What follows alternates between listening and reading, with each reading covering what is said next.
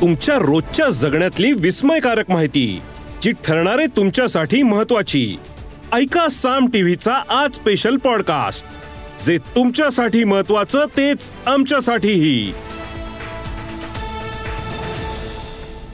अजित पवारांचे चिरंजीव पार्थ पवार हे पुन्हा एकदा लोकसभा निवडणुकीत उतरणार असल्याची चर्चा रंगली आहे. त्यासाठी शिरूर बारामती किंवा मावळ या मतदारसंघांची चाचपणी देखील केली जाते पण या तिन्ही मतदारसंघांवरचा दावा शिंदे गट आणि भाजप सहजासहजी सोडणार नाहीयेत ही बाब लक्षात आल्यामुळं पार्थ पवारांना राज्यसभेची संधी दिली जाण्याची देखील शक्यता आहे.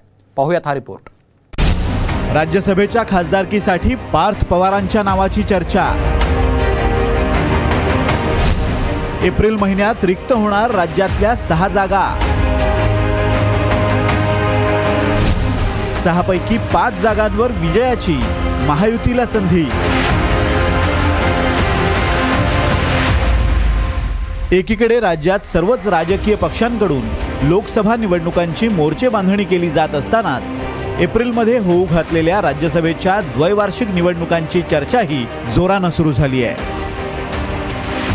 केंद्रीय मंत्री नारायण राणे भाजपचे नेते मुरलीधरन प्रकाश जावडेकर शिवसेना ठाकरे गटाचे अनिल देसाई काँग्रेसचे कुमार केतकर आणि शरद पवार गटाच्या वंदना चव्हाण या राज्याच्या विधानसभेतून राज्यसभेवर निवडून गेलेल्या सहा खासदारांच्या खासदारकीची मुदत येत्या दोन एप्रिलला संपते. आहे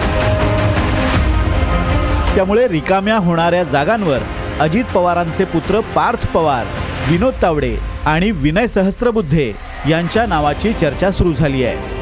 पण अजित पवार गटाचे सुनील तटकरे यांनी मात्र या वृत्ताचं खंडन केलंय. हे सगळं काय जे काय आहे ते कल्पोकल्पित कल्पोकल्पित त्या ठिकाणी आहे. त्यामुळे याच्यामध्ये कुठल्याही पद्धतीचं कसलंही तथ्य नाही. राज्यसभेच्या या सहा जागांसाठी फेब्रुवारीत निवडणूक होण्याची शक्यता आहे. या निवडणुकीत विजयासाठी प्रत्येक उमेदवाराला किमान बेचाळीस आमदारांची मतं लागणार आहेत. शिंदेच्या नेतृत्वाखालील सरकारला सध्या विधानसभेत दोनशे दहापेक्षा अधिक आमदारांचा पाठिंबा असल्याचा दावा सत्ताधारी गोटातून केला जातो.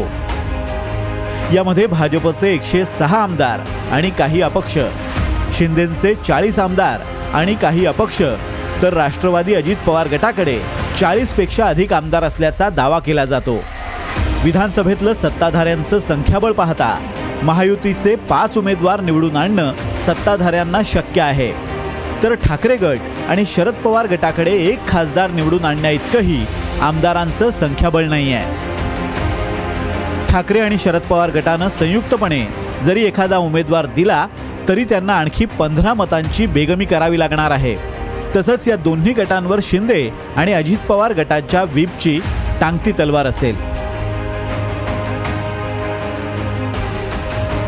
त्यामुळे सत्ताधारी गोटातल्या अनेकांच्या आशा पल्लवित झाल्यात. विधानसभेतलं सत्ताधाऱ्यांचं संख्याबळ पाहता भाजपच्या वाट्याला तीन जागा येऊ शकतात.